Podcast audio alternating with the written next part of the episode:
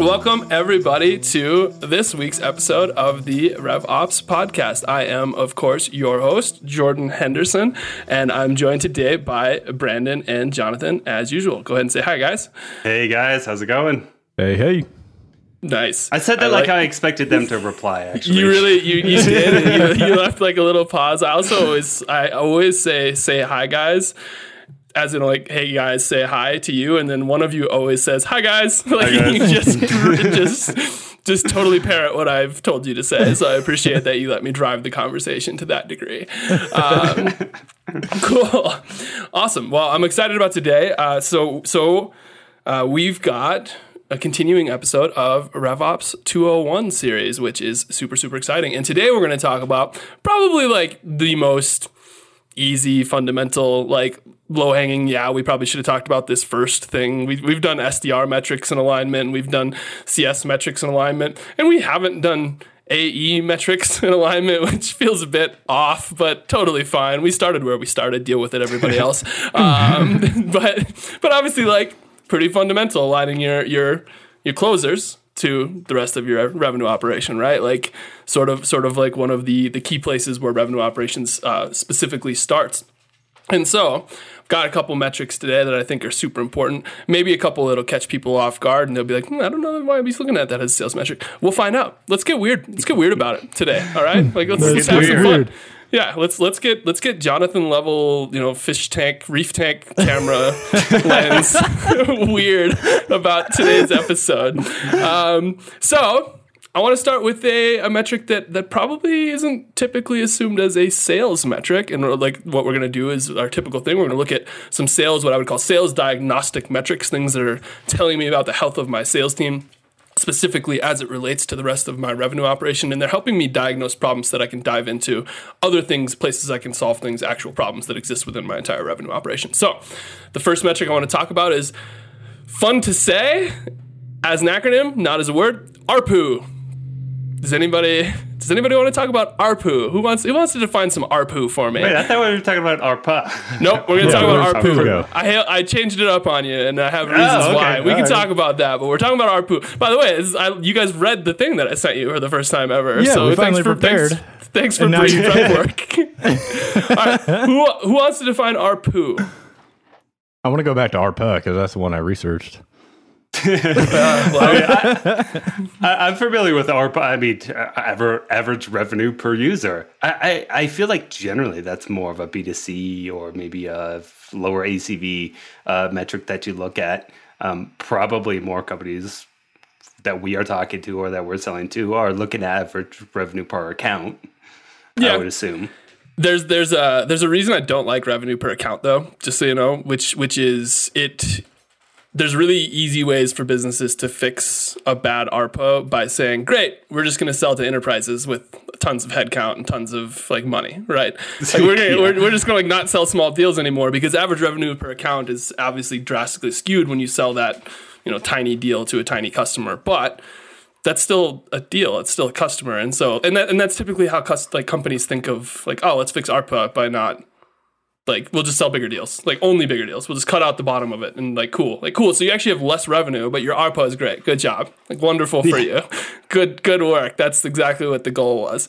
Um, so i like arpu because it, it actually sort of discounts that right? Like you you aren't looking at small deals as different to large deals. It's just users. So if a small deal has less users, it's it's average revenue per user, um, which is why I changed it. By the way, that's why I changed it from ARPA to ARPU because oh. I, I, hate I hate the way that companies typically think of solving that. And I also know that Jonathan's very passionate about like not solving problems by getting rid of revenue. So yes. he was gonna he was gonna have a bit of a conniption about that.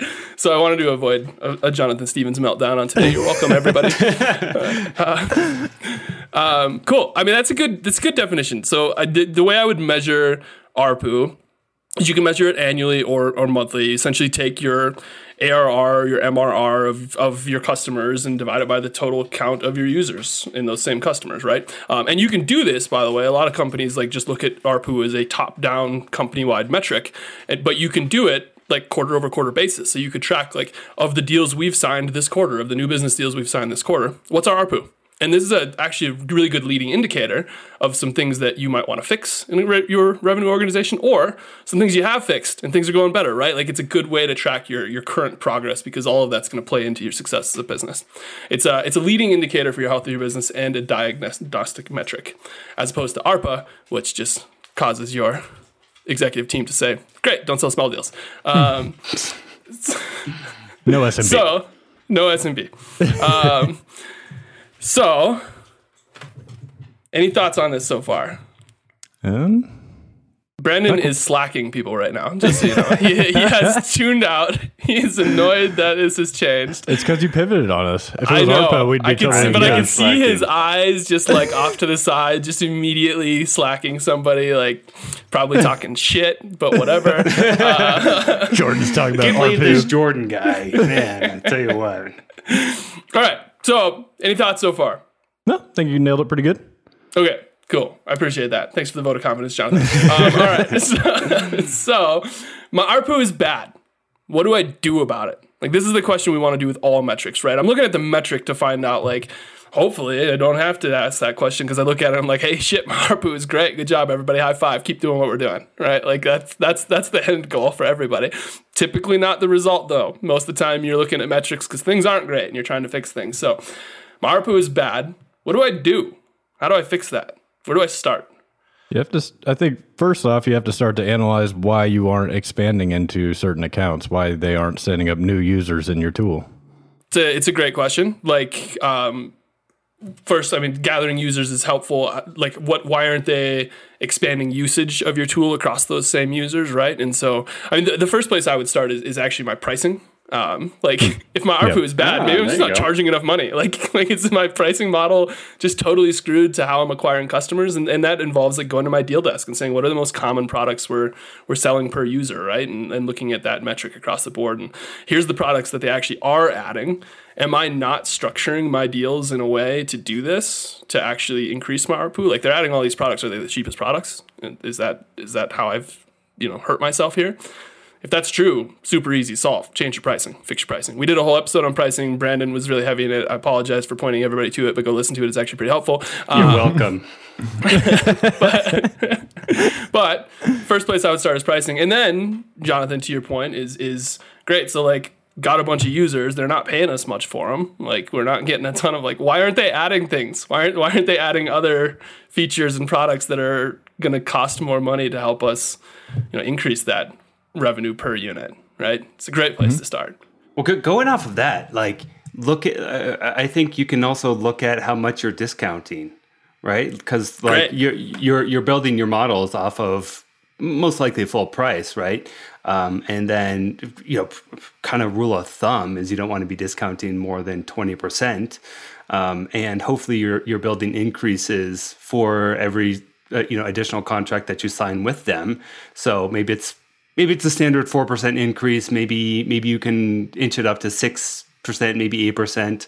Um, but just make sure your reps aren't just like straight up discounting. Yeah. I, I, I will tell you that there was a period where uh, I was evaluating a bunch of different software. Um, the vendors, like, I didn't even ask them. They gave me the price and they're like, "But we'll give you a twenty percent discount." It's like, dude, I like, okay, you just you just Sweet, sweet. flushed money down the toilet there, but I appreciate that. Just Thank you. I didn't tanked, even your, ask just for it. tanked your ARPU. like Just tanked it. right? Yeah, Just yeah. It's like, But no, uh, but it's it's horrifying. It's also, by the way, one of the, the early things I do. Implement a deal desk. Like you have to have a deal yeah. desk, even if it's not a person. But you have to have a deal desk that's watching this and going like, "Oh my god, this person, this company is only going to be paying us thirty dollars per user." Like, no, that's unacceptable. Like that's not a deal we can sign off on. That's that's not okay, right? Somebody has to be checking this and, and fixing your pricing as well. Love that. Discounting hugely important. Great point, Brandon. Two points, Brandon. Jonathan, you're only at one. Just so you know. Here comes another. Here comes another. How buggy is your product? Are your are they not expanding because they're experiencing a lot of bugs, a lot of outages? That could be something you could look into as well. That's that's a that's a great point, and and Two then so so like I feel I, I'm I have no regrets that I just started this, um, but, um, but so so so that that'd be like the first place I would look right, and that's that's actually I know people are gonna be like, well, well you're like not really doing revenue operations there. Hell yes, you are. You're aligning it to your total, your like business operation, right? Like I'm aligning my pricing model and my deal desk back to my sales team to make sure what my sales team is doing actually aligns to my top line business goals, which is revenue operations. Um, but the next thing I do, so say that's all done, right? I've got my pricing all buttoned up. I know my discount limits are great. I've got a deal desk checking everything. I feel real confident that I'm not signing any bad deals. And I've got my product team working overtime. I doubled my headcount over there. We're fixing the crap out of that problem. That's all great. My ARPU's still not fixed. Product training and enablement. Because what, what's happening, what's frequently mm-hmm. happened is, is almost certainly you're not pushing the other products in the deal cycle. You're, you're selling one or two core products that people feel comfortable selling, that marketing feels comfortable marketing, and other things are falling to the wayside. And you're not increasing ARPU by not adding those other things in, and you're not training and enabling your sales and marketing team to push those things, which are going to be easy ways to increase ARPU. There's the easiest way to increase ARPU for anybody listening that has multiple products is sell multiple products to the same users, right? Like that that's that's the sort of name of the game here. But if your sellers aren't enabled to do that, it's not, it's not going to work. And so product training and enablement around additional product offerings and product lines super super important for ARPU. Then targeting. Because a lot of times when you go look at ARPU, when you go look at it and say, great, ours is bad, except for in this one customer segment. Like everybody we sell to in the finance segment, we have great ARPU because they love these four products, whereas everybody else loves two. Okay, marketing, we can we gotta go after finance people, right? Like they have the highest return on investment for us because the ARPU's through the roof, which is a really easy way to change your ICP. Like this should absolutely play into your ICP. If you know specific segments, specific verticals, specific customers have a higher propensity for buying multiple products, that absolutely needs to be factored into all of your targeting and is information that you're going to get from past sales in well sales into deal desk that you should feed back to your marketing team. That's like that's five five points. I'm just like lebron yeah. jamesing you guys right now. Um, but damn it. Yeah it's just right. He mutes us and then he goes on. He goes on rants. He steals all of our notes. Uh, what what else? What else am i missing Hmm. Yeah, I think what we said so far has nailed it. I'm I'm trying to think if there's anything else. Um, we'll we'll insert the Jeopardy theme song in right there. Just. yeah, right, I mean, all right. you hit on the head. Cool. I mean, I, and I think ARPU is is like I said. I think a lot of people think of it as just like a finance metric, but I actually think it's a really important thing for your entire revenue operation to track. So it's a thing that if you're not looking at, you should be. And uh, if you have questions about it, message me, and I will argue about why ARPA is a terrible metric. Is all you want. um, it's a vanity metric. It's a vanity metric. That's all I'm gonna say. Whatever. That enablement uh, point is so big too, because no matter where you are, you'll see green reps who just have no idea what all products the company offers and they can't speak to it, they don't understand it. it. It's ugly. So the better you can enable your reps out of the gate, the more yeah. success you're going to have. And and continued enablement, right? Because what what is what is the rule? Like the Ebbinghaus curve. Brandon Brandon will know what it is. I'm sure. Um, you you forget like 90 percent of anything you learn within like 30 days, month, something yeah. like that. Yeah. 86 in a eight, month. Yeah, exactly. Yeah. See, I, I, knew you would know this, but I, was, I, was, I, was, close, actually. I'm pretty yeah, proud yeah, of that. Yeah, that's, that's pretty good. All right. Um, but, but like, yeah, you, so it's, it's not just like, yeah, new reps, of course, but like your old reps too. Like they've forgotten it. Of course they've mm-hmm. forgotten it. Everybody forgets everything. Where we are, if it's not top of mind, it's out of mind is, mm-hmm. is the reality, right? Um, which is a very poor way of describing the Ebbinghaus curve. Thanks, Brandon, for filling that in for me. Um, I read it in a book. No, I'm just kidding. in, in a readings. book. In a book. That's me. W H I T E. Some one listener is going to get that dodgeball reference and they're yeah, like, nice, nice, nice. if you haven't watched dodgeball, go watch it. You'll get the reference. Thank you. Um, all right, we're having a weird day. It's cool. It's cool. Uh, it's mostly me. I'm aware. All right, so so I'm gonna dive into the the next metric, um, and this is maybe uh, it's a metric, but it's like a, a, bit of a broader version of looking at a metric. And I know Jonathan's going to be super passionate about this one, so I'm actually pretty excited. Pipeline slippage, mm. which which is a very fun, fun metric and has a weird noise. Don't ever do that again. but all right, so pipeline slippage. Um, pipeline slippage, slippage in general is changing in close dates. I'm going to fill this one in for you guys because you're not going to get it right. Oh, I'm going to get it. Slippage is changing in close dates, typically seen, by the way, as changing it to later in time. So what what how t- people typically think of pipeline slippage is like this deal was projected to close this quarter, and then the rep goes in, changes the close date to you know the next quarter, it's pushed. And that's true. That's probably the most common version of slippage. But when you're looking at pipeline slippage, it's actually also very important to look at slippage forward because there is a lot of stuff where reps will say, great, like this deal is for this quarter, and they'll say that in month one, and then they close it that month, and it has slipped two months forward somehow. And that's that's valuable information too. Like that's not that common. I hope it's more common for you, but exactly. it's it's still slippage, right? It slips a one way. problem. It's a, it's it's a high class problem for sure. um, but it's important for a lot of reasons. Um, and and pipeline slippage in general, like why does it matter, right? It's actually this is the thing that I think people forget. People measure loss rates, right? Like there's how much pipeline we lost this quarter. Cool. Super helpful. By the way, slippage is typically a bigger percentage of your pipeline than closed loss. Like it, it just typically is. And so what you're looking at, if you're looking at closed won and closed loss and you're not looking at slippage, you're looking at a very small percentage of your overall pipeline to find out what's going right and what's going wrong. And the bigger piece of your pipeline and why it's moving around is just not being analyzed at all. Hugely problematic, right? Um, so, so asking why you lose deals is one piece of the puzzle. Identifying why you win deals is one piece of the puzzle. But sometimes the biggest piece of the puzzle is why are deals slipping? Why are we? Why are they pushing? And you're not asking that question. So that's why it's important. You need to know that the answer to that question, especially if you have a messy pipeline, because deals will just slip forever and they're basically lost. But you'll be missing those. So what am I missing before we move into the the the, the logical next question? What what about pipeline slippage am I missing? I think you got it. not gonna I argue can't think of there. anything missing. I'm not gonna say I'm a pipeline slippage expert. Um, sick. I wish you were. I'm gonna, bring, I'm gonna bring a pipeline slippage expert onto the next episode um, as soon as we find one. So.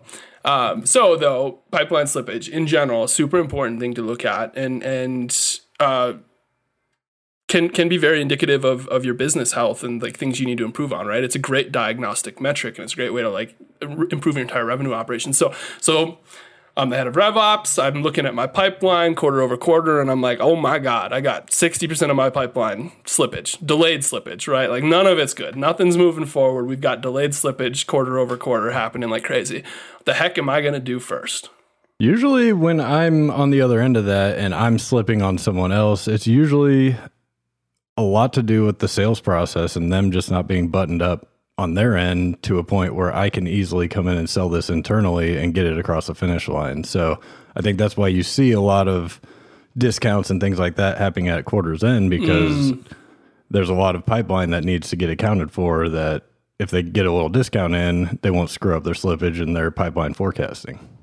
Man, I love that you've put yourself into the buyer's shoes to talk about this. Actually, so so say, say more about that. Like you're the buyer, and and they're and they're like, Jonathan, we need to get this deal done end of October. It's it's October nineteenth today, and you're like, yeah, maybe in November. you know, You- yeah. Um, why? What's the experience? What are you? What, what's the experience? You better have your sales process buttoned up. I better know exactly what I'm getting, exactly what I'm paying for, exactly what I'm not getting. If that's all unclear, then I've got to spend extra time figuring that out. And that's extra time that's going to potentially cause slippage. So I think that's the biggest driver is just not having it buttoned up as far as providing the prospect with resources that they're going to be better educated about what they're getting and then mm. also training understanding how long it's going to take to stand up the tool and and train on the tool that's going to be a big piece of the puzzle as far as when you decide you're going to stand it up because you're going to need to allocate resources to be able to stand a tool up. So you're going to have to be really aligned with your timeline and the sales timeline.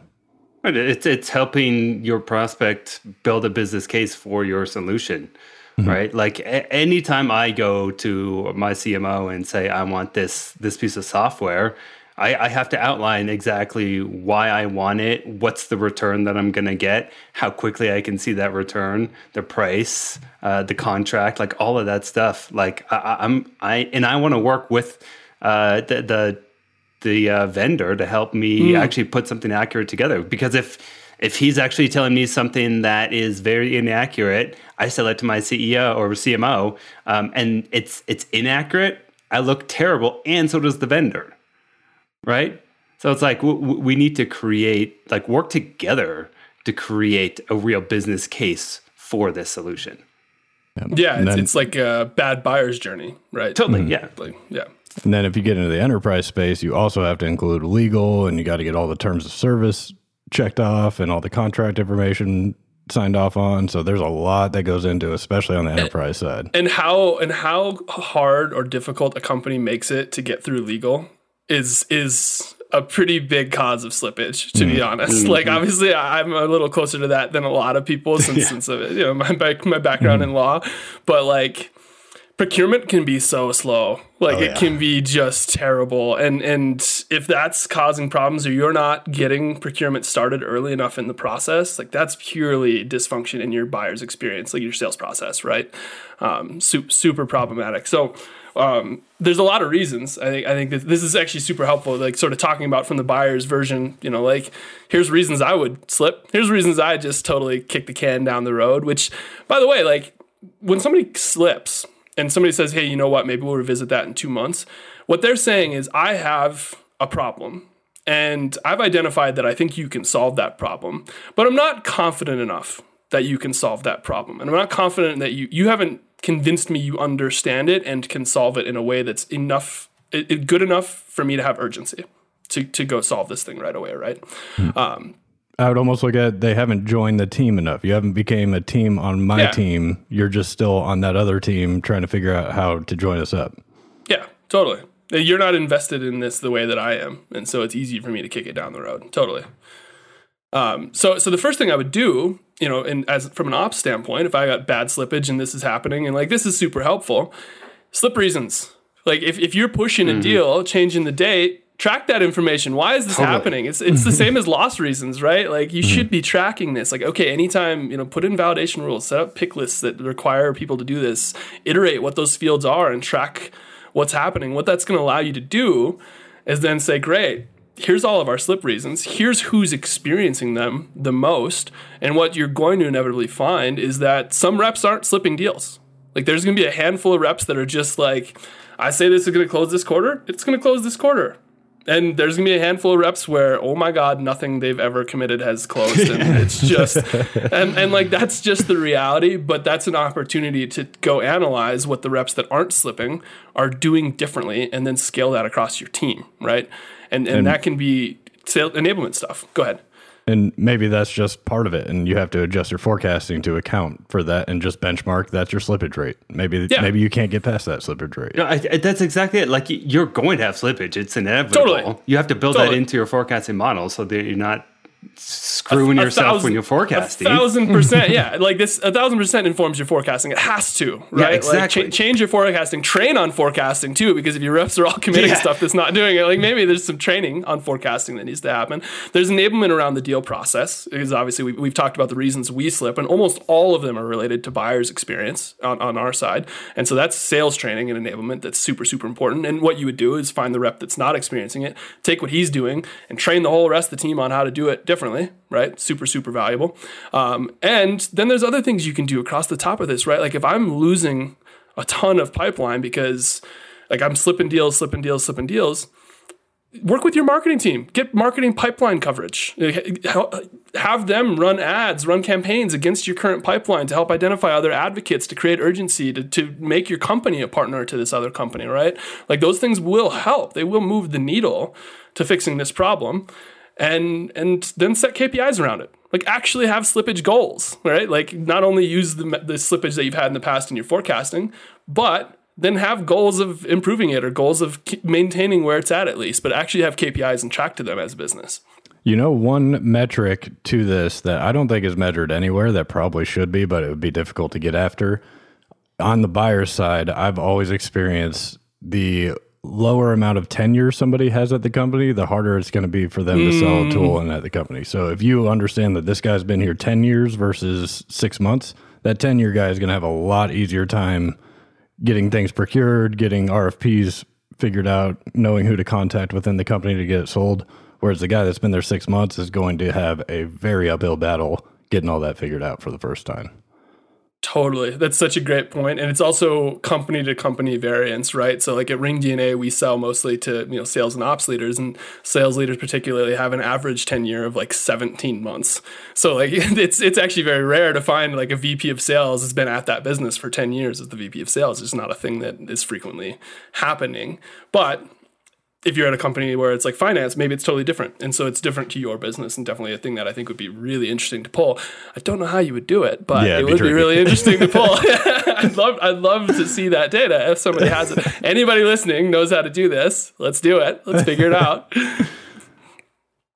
Um, and then there's one other thing that I would do, by the way, if I have a ton of slippage, and this is actually super important, is remove lazy slippage.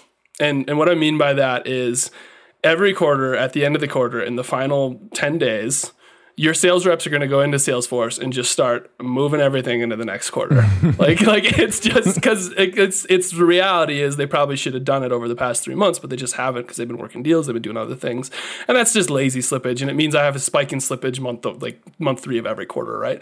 And the way you remove that is just share the data early, share it often, and force a clean pipeline. Don't let deals sit. Like as, as an ops team, right? Like communicate this very clearly to the team. And if you start to see that happening, that then then you need to share data more frequently. You need to set better expectations around that because it's it's skewing your metrics. Frankly, like it's just not helpful. Um, and and if I'm a sales rep, if I'm doing something like slips re- slip reasons, and I have to go move 20 deals into the next quarter, I'm just like batch updating slip reason to like one standard thing, and that data is ruined forever then too. So it's just ruining everything. So it's super important to keep that hygienic. I, I also think you have to make sure you're not incentivizing reps to to keep slipping deals, right? Uh, Instead of like Mm-hmm. closing them out. Because I mean, I've I've been in situations where a rep is incentivized not to close out deals. Um, Yeah. and so all, all they keep doing is that that same account keeps getting pushed and keeps getting Yep. pushed and keeps getting pushed. Yeah. and it's Constant like well, pipeline. right, exactly. so but, it's like but it, it it's a perfect segue into our next metric, which is conversion rate instead of win rate. Because win rate is exactly what you're saying. Win rate is rewarding, Right. not closed losting deals. Like, does any, does any which which I love that because yeah, totally. Like, just oh great, I have five x pipeline. Like, cool, but that one deal has slipped seven times. Like, I don't really understand why it's still in there. Um, which, yeah. So which, first, way, pay attention to yeah. To, are are the same deals continuing to slip? Yeah. or is it the same Which- rep? Or you know, which whatever. which which is actually a thing. Uh, I'm gonna Jonathan, if you want to make an Asana card, we should figure out how to track how many times the deal has slipped quarter over quarter. So like Ooh. every time it pushes to a new quarter, that's a slip. Add one on, right? Like if you could if you could go into your pipeline and see, hey, here's the deals that have slipped 18 times, and we could just strip them out. Because then, like, what what's that telling me is one of one of two things is true, right? I'm either I'm either have a really messy pipeline with a bunch of deals that should be closed lost, or we're never qualified, or I've got reps working a ton of deals that are probably never going to close, and that's a whole lot of wasted time. And there's probably some in between on all of that, but it'd be great to identify that and figure out how to fix it, right? Yeah. I am noting that now. Sometimes we learn as we go. I love this. right. This is a su- super, super interesting conversation. Actually, slip. I knew slippage was going to be such a weird topic, but I love, I love it. okay, so I think we've talked a little bit about conversion rate in the past. I want to talk about it a little bit more today. Um, I'm going to open this one up for a definition. Who wants Who wants that conversion rate definition? Uh, you go for it, Jonathan. So conversion rate would just be the amount that's getting converted.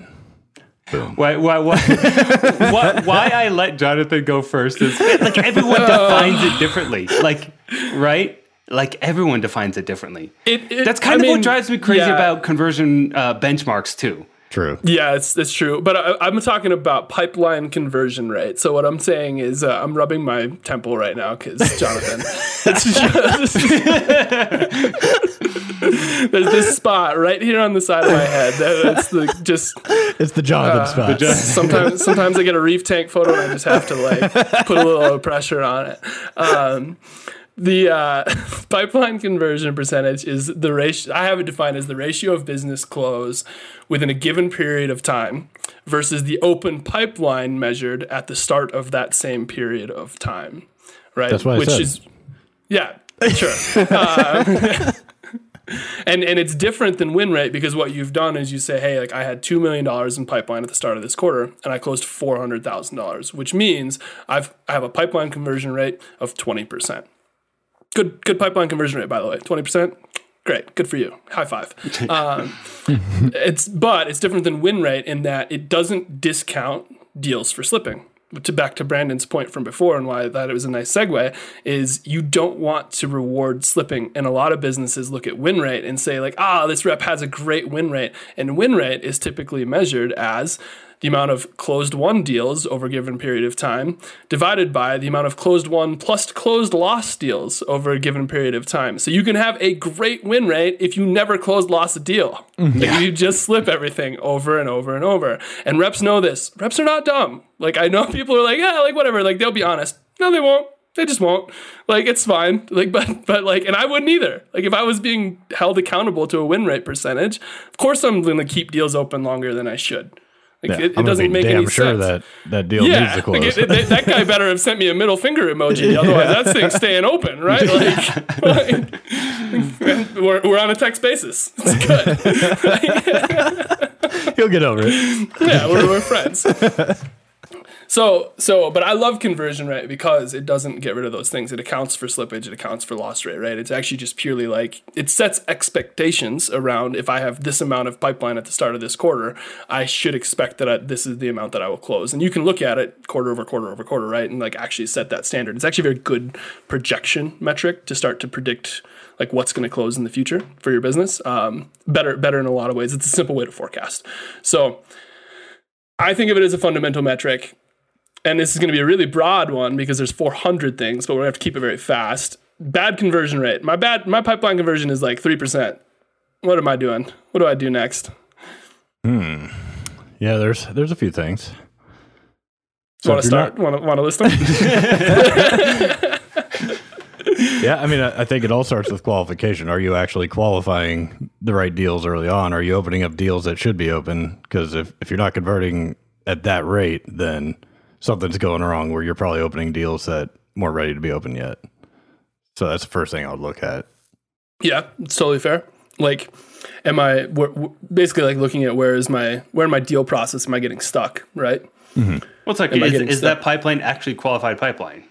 Which That's is a good question, right? Well, yeah. Which a, a, lot of companies define pipeline differently, right? I was talking to a buddy of mine who uh, their their company defines pipeline as soon as a meeting is set right? Yeah. Mm-hmm. The AE doesn't even have to take it. As soon as the meeting is set, that's pipeline. That's different than uh, companies in the past where I've worked at. It's like the AE actually has to have that. You have to meet all the criteria, and then they still get to decide whether they flip it or not. That is yeah. very different, which is kind mm-hmm. of why, like, uh, going back to what I was saying earlier, I, like conversion rate has to be clearly defined in the beginning and why I don't like people benchmarking themselves against other companies because you don't know if that company defines pipeline the same way you do. Yeah, totally, totally fair. Point. And and and the way you're looking at pipeline is also super important because of where you're at as a business. So so what I would use as an example there, and, and this is just a thing for anybody that's scaling rapidly. If you're relatively flat as a business and you're just sort of continuing performance, this is a really easy metric to look at, right? Like I was at 20% last quarter, I want to be at 20% this quarter. If I'm scaling rapidly and I'm doubling my marketing budget and I'm doubling my pipeline and I'm doubling my sales team like quarter over quarter as fast as I can, your pipeline conversion percentage is going to drop because what's going to happen is the month before the new quarter, you're going to add $4 million in pipeline and it has no chance of actually closing in the next quarter, but it's factored into that equation, right? So what you've got is a much higher total pipeline, but it's all it's all new deals. It's all young stuff. It doesn't actually like have a chance of closing. So so you need to figure out how to account for that or at least just adjust your goals accordingly, right? Like change your definition of, of how you do this and target this to account for those outlier things. Um, super important. Yeah, I think that's that's totally the first place to start is make sure the pipeline is actually pipeline. Like this this thing actually adds up for me, right? I still think it's a really good metric, but once you've sort of like cleaned that piece up, then then what do I do? So like great, I've cleaned up. It's all pipeline. I've done all this. I'm really confident in these numbers. My pipeline conversion is still not where I want it to be. Like what what would I do next to fix that problem?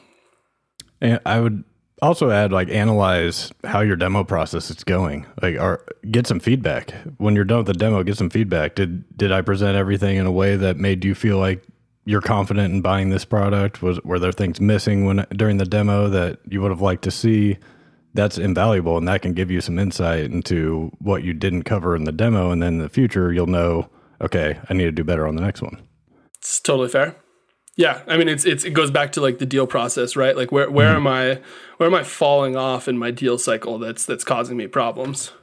Totally. And and think it back to when I was a rep, um, one one particular instance where everyone's conversions dropped was actually we we we brought in a, a trainer from spin selling Huthwaite, mm. um, and we actually changed the way we have conversations right? So we did a whole week intensive where everyone sat down with the trainer, we went through the workbooks, we went through all of the books, we went through everything. And then for like, it must have been like two months, everyone was trying to figure out how to actually implement spin selling, and mm. everyone's conversion rates just dropped, right? and, and it's it's something that like management never even took into account that it's it was going to be such a massive change. So if you're thinking about changing anything like you know, your qualification process or just like eh, um, any any sales frameworks that you have you might want to think about how that might affect your seller's ability to actually close deals mm-hmm. yeah don't take change in anything you do in business lightly because yeah. it can have huge impacts yeah, I mean, yeah, of course it is, right? And that's actually usually the goal: have a huge impact. Like, right. well, like you, are not trying right to like not not change things and, and, like have positive impacts, but yeah. Um, eventually, our, our closure rates went back up, like above where they used to be, because it, it, was hmm. a much better process than what we had in place before, and it was it was a phenomenal training. I'm a big fan of spin selling because of it. Um, but there, there was that period where you know right up front it's going to cost you a little bit. Give me an ele- give me an elevator pitch of what spin selling is. I don't think I've heard of that before. Uh, spin selling is it's just one of those methodologies uh, developed probably like in the 80s by a company called Huthwaite. Um, and a guy named Neil Rackham actually wrote the book on it, but it's uh, situation, problem, implication, need payoff. Uh, and basically you're going through those those four acronyms as you are um, as you are selling that deal. And yeah, and and the the biggest change for us was just like really the implication part, where it is really really digging deep into uh, like it's almost asking why five times, right? It's like okay, what yeah. what implication does that have? All right, yeah. like let's go one level deeper. Why layered, layered, why does layered that questioning to you? Yeah, exactly. Yeah, yeah. Try, trying to actually truly understand the pain points and the, the actual cause and the actual impacts rather than just like high level. Here's the problem and then moving on. Right, exactly. yeah. And taking yeah. that at face value because we all know that the problem that they have right in front of them or the one that they they state isn't the actual yeah. underlying problem, right? Yeah. You have to totally. dig deeper. Totally. Um, and and so so like to that end, like w- what I would do if I found if I was looking at it, like my pipeline conversion rate is bad, like it's it's a great diagnostic metric to say, great, we're not converting enough of our pipeline to closed won quarter over quarter. That's a huge fundamental problem for my business, right? But that alone doesn't like point me where to solve. It says like, yeah, go go do training and enablement for the sales team. Super important. Yes, absolutely should do that. Um, what what I would actually do first after you know cleaning up the pipeline, making sure that's all right, is is I would segment out the pipeline conversion data. So like I need to know what my pipeline is for SMB versus commercial versus mid market versus enterprise, deal sizes as a segment, uh, different ages of deals, right? Like, am I converting deals with a certain age better than ones without? Uh, lead sources. I'd like to see pipeline conversion by lead source, right? Like, I would start to break it out into different buckets because that's going to let me actually identify problems that I can solve. So, say I have a ton of pipeline from this certain infographic, but none of it ever closes like we, we, we, gotta like take down that infographic or change the infographic or train the sales team better on the, the problem that infographic highlights. Like that's gonna help me actually pinpoint things that i can have an immediate impact and solve and help me identify back to your point what problems we aren't solving well enough to create urgency for buyers right? Like if if there's a bunch of problems being identified by a whole slew of different lead sources or for a specific segment or industry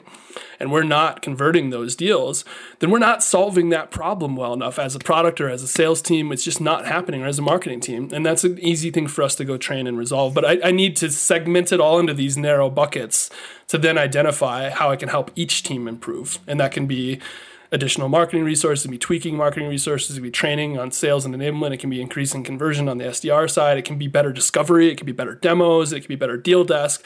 All of those things make a 2% increase across the board in every one of those. And suddenly my conversion rate is better again, right? Totally. Um, mm-hmm. But the, the fundamental thing is it's a great diagnostic metric, but I need to break it down into like 60 different buckets in order to figure out what I want to do best. Right? Exactly. I feel like we, we go back to this a lot because one of the things I was going to say too is like maybe something in your market has changed. And as a product marketer, you know, mm-hmm. I, I, I want to be as close to that as possible. So yeah. if for whatever reason that, you know, we keep losing deals in healthcare, maybe something changed there where I'm actually not able to sell effectively into healthcare, or maybe it's a specific geo or anything like that. Yeah. So it's like that. that that's why part of that that like product marketing, that like market intelligence, uh, really is going to come into play there. Totally. And like some things that you would never really know about otherwise, right? So like maybe we're looking at it geographically and I look at it and go, "Hey, you know what? Our conversion pipeline conversion rate on deals in Florida is 0% because Florida passed this crazy new law right. yeah. that prevents them from using our product." By the way, product marketing, like let's stop marketing in Florida. Exactly. Like it's this is there's not a thing we can do here. Let's fix this by like let's stop wasting time and money, right? And and it helps me identify that there's gaps like that, but then I need to get that narrow data, which is kind of the theme of all these. Right. Is is a great way to identify problems, and then here's seven more things you need to go look at to figure out what problems to actually solve, and that's that's. RevOps 201. Welcome, everybody. Exactly. Congratulations. You've made it this you, far. you did it. Um, cool. Any other last thoughts on that before I segue into this week on LinkedIn? No, I was, I was, I wanted to get Jonathan fired up to for maybe he drops an f bomb or something, but maybe we'll maybe we'll work on that next time. His mom, his mom scolded him for swearing on the podcast. Oh, that's right. So, that's so okay. easily, probably won't, won't get that. And, and, our audience might think that I'm actually joking and making fun of him. I'm not. I'm actually not. His, his mom actually scolded him for swearing on the podcast. Jonathan, you turned 40 in a couple years. I just want to point that out. Um, Man, I, I wish my mom, I tried to get my mom to listen. She doesn't give a shit. Your mom loves you, uh, Jonathan. Your mom loves she you. Does. She does. Wonderful. She does not love you when you swear, though. So she doesn't like swearing. Uh, I hope she listens to this episode and just calls you right away angrily. Uh, all right, so this week on LinkedIn, we'll keep this one nice and brief. I know we've gone a little long today. So, um, David asks the question, which I think is a really interesting question, and, and just looking for a couple of tips. I think um, they're trying to undergo a cultural shift at his business. He's in revenue operations, where they are trying to get the AEs and sales managers to use the CRM. Oh, what? No. Why would they do that? No. Well, yeah, I, I, David, first you got to ask yourself, is this the right thing? Yeah. Are you at the right company? but a problem I think we've all faced, probably. I think everybody listening to this probably has faced this. Like people don't use the CRM and that's yeah. a huge problem. What would be like two things you would say like here's here's where I would start in getting people to use my CRM? Oh man, that's a it's a hard cultural shift. I've I've been at companies where they just use spreadsheets and they they'll just export out of the CRM and then just work out of their Excel sheet with phone numbers on it and it is a disaster. So you you really have to show them kind of the pain of not having the data readily available and kind of show them the big I, I, think they don't see the big picture too sometimes. They don't see that there's revenue operations analyzing pipeline and analyzing forecasting and all that. So the more data they're putting outside of salesforce the more that gets lost and the less that can get analyzed and it just creates a mess for everybody involved. So I, th- I think that's where i'd kind of start is just education and training yeah. What? Why does not putting that in CRM affect you? Like, how does that actually affect you as a rep? Like, a lot of times they don't know, right? Mm-hmm. Yeah.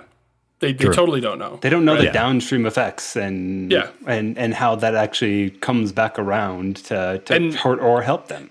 I was gonna say, I think I think the biggest thing on that is I think training and enablement is super important. I think typically the way ops approaches that is to say like, this is bad, this is bad, this is bad. And actually, the best way to do it is like, if you put this data in Salesforce, like I can have our marketing team like run marketing ads against this business exactly. that you're working with. yeah. Like I can, like here's all the ways we can help you be better, right? Like I can have the implementation team queued up and ready to do this as soon as you close the deal. Like all of this is going to help you be better and help you make more money. Because if you tell a rep they're going to make more money, exactly. they will do it. Yep. They will always do it. And um, another good a good point to run by them is if there's no activity history on a lead that you've been working on your Excel sheet, somebody else can come and grab it and steal yeah. a deal right from under you. So, so, somebody might give that person a call right after you did because it's not logged anywhere, right? Yep. Yeah. And, and setting that sort of level of like KPI and expectation super super important. The other thing that I would add, and then I think we can stop we don't have to beat this dead horse. I'm gonna actually shoot david like a huge response because there's a lot of things i think that we could put together on this. Um, but but i'm sorry it, david. Like yeah. Em- empower your i actually i actually sent him my calendar link and asked him to grab 45 minutes because i think yeah. this is like like, like legitimately because i think this is a long conversation. Um, but um, empower your sales reps to use your CRM in a way that's super easy, right? And and like that's a philosophical goal of our product at Ring DNA. So so obviously we we all sort of align to that, but I need to make it as easy as possible for my reps to use my CRM. I need to mm-hmm. make it so that they can just like in their casual workflow be dumping data into the into the CRM and like you, a dialer that automatically logs, automatically logging emails using like Salesforce inbox, super super important, right? Empowering that to happen in a way that actually just takes what your reps are already doing and makes sure that ends up in Salesforce is a really easy step to get a lot of this data. Um, obviously, the the trick to that is is budget sometimes, but it's still mm-hmm. what I would recommend. If you want a cultural shift, got to power it, got to make it easy with foundational things. Right, and, and th- there are there are tools out there that actually make updating very specific fields in CRM, Salesforce specifically, really easy. Like you know, People Glass by People AI uh, we'll put all of the required fields or all the fields that you really want that a, a sales rep will actually use uh, right mm. there in one pane of glass. So you don't have to click around, search on the page, where to find it, like all of that in one spot, easy for you yeah. to update. Mm-hmm. Totally. And the Ring DNA dialer logs the fields directly into Salesforce as soon as you end the call. Exactly. Just automatically logs them in, right? Like that's it. Reps don't even have to think about it. I mean, they don't even have to have Salesforce open. They're just calling people, and like it just logs the data. And perfect. That's what I want. Like that's what my reps want, right? I don't have to tell them to log activities. They're logging them.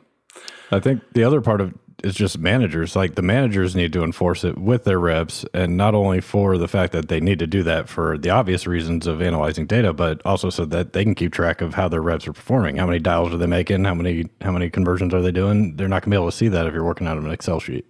Yeah. and if you're using if you're using your CRM as a system of record to hold managers accountable as well and also mm-hmm. enable mm-hmm. them and showing them that, showing them that again, education and training for managers is a whole different thing about why it's important. But yeah, totally equally important. Totally agree.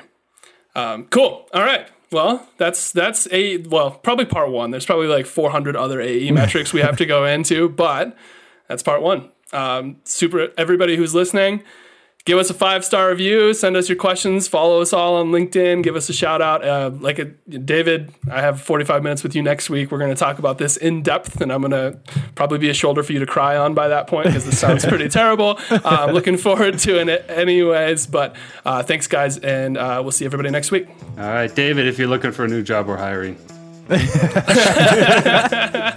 see you guys. See ya.